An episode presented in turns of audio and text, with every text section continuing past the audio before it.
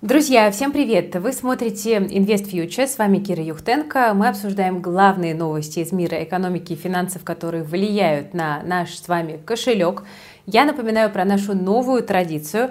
Теперь мы каждый день по вечерам в нашем телеграм-канале If News проводим голосование, в рамках которого вы выбираете тему дня. Чуть позже расскажу, за какую тему вы проголосовали сегодня. А если вы еще не подписаны на If News и не принимаете участие в нашем интерактиве, чтобы иметь возможность влиять на контент, который мы делаем, а если вы еще не подписаны на If News и не пользуетесь возможностью влиять на контент, который мы делаем, то скорее справляйтесь и подписывайтесь. Тем более, что бонусом, ну, а вернее, как бы основной деятельностью, If News дает вам оперативные, объективные и качественные новости из мира экономики и финансов 24 на 7. Ссылка на телеграм-канал есть в описании к этому видео. Ну а мы приступим к новостям.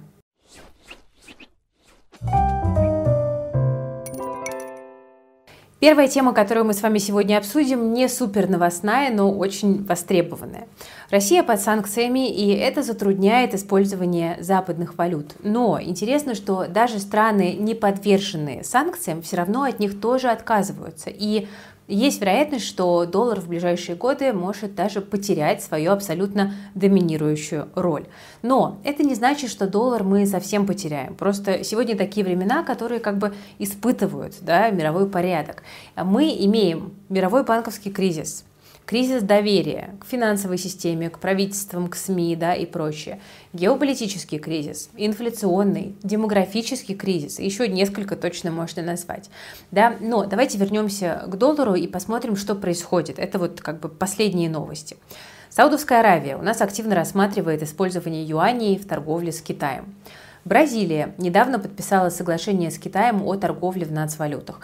Россия в 2022 году использовала юани для расчета за 85% товаров. Также переход на местные валюты обсуждаются в странах Азии в рамках АСИАН и соседями России по ЕАЭС. Эта тема тоже постоянно всплывает в новостях. Дальше. Китай и Франция завершили первую э, торговлю СПГ с использованием юаней. Кения подписывает соглашение с Саудовской Аравией и ОАЭ о покупке нефти за кенийские шиллинги вместо долларов США. А сам президент Кении тем временем призывает граждан избавиться от долларов. Дальше. Страны в мире довольно активно запускают свои собственные цифровые валюты. И это меняет также международную финансовую систему, где им будет легче использовать собственные валюты а, в рамках торговли. Да, это вот изменения, которые фигурируют в последнее время в новостях. И кажется, что это все-таки только начало большого тренда.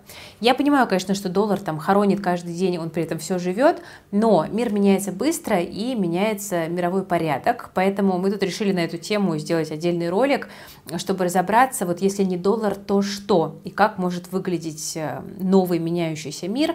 Э, если интересно такую тему разобрать поподробнее, пишите в комментариях, ставьте лайк, э, будем это понимать. Да, еще раз хочу подчеркнуть, я не говорю, что доллар рухнет. Нет, он будет жить, но, скорее всего, мы постепенно действительно будем уходить от вот такой вот однополярной валютной модели мира. Это очень интересная тенденция, которую мы продолжим анализировать.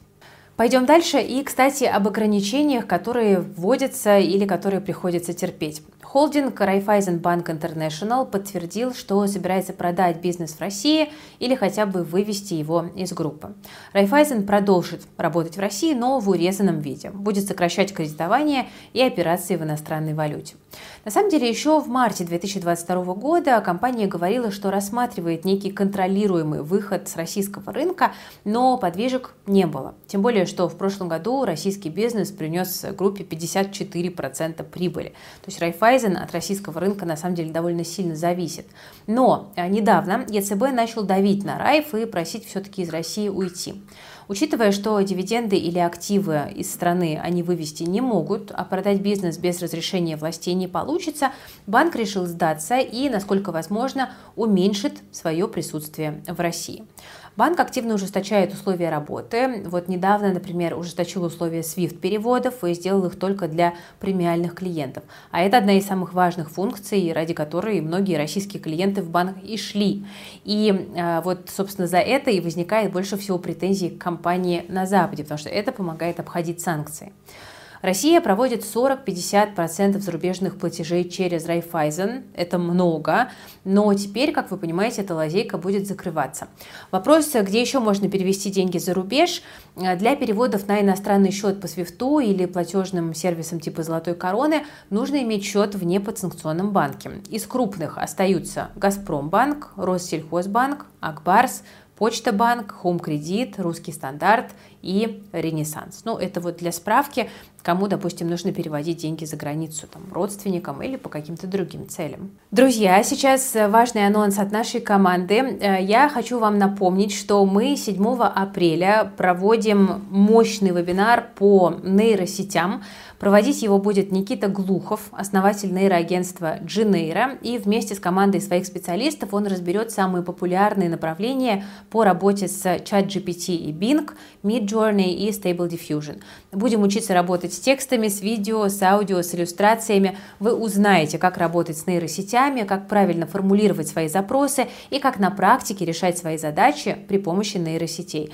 А это сегодня необходимо людям из самых разных профессий автором, редактором, дизайнером, архитектором, там, маркетологом, журналистом, блогером и продюсером, ну и также аналитиком, юристом и даже студентом. Во всех этих профессиях нейросети сейчас просто необходимы для успешного развития по карьере.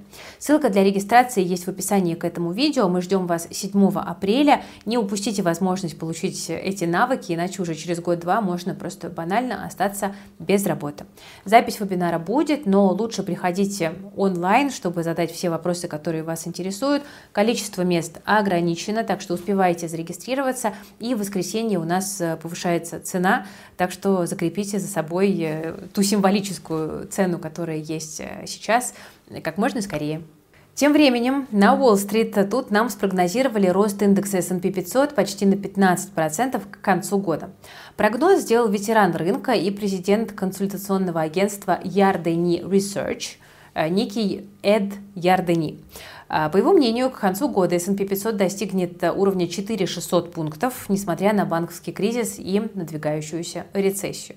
Рассуждения Ярдени на самом деле довольно классические. ФРС, по мнению большинства игроков Уолл-стрит, перестанет повышать ставку, чтобы справиться с банковским кризисом. Тем не менее, ФРС никаких намеков на это не давал. И наоборот, Паул подчеркнул, что высокие ставки будут держаться еще довольно долго. К слову, отечественные аналитики тоже настроены весьма оптимистично. Например, в БКС уверены, что индекс Мосбиржи вырастет на 43% на горизонте 12 месяцев. Чем вам не Грааль? Кстати, есть один трейдер из Твиттера, который использует стратегию торговли против того, что пишут в СМИ. Например, если СМИ пишут, аналитики прогнозируют рост рынка, то он быстро бежит и открывает короткую позицию.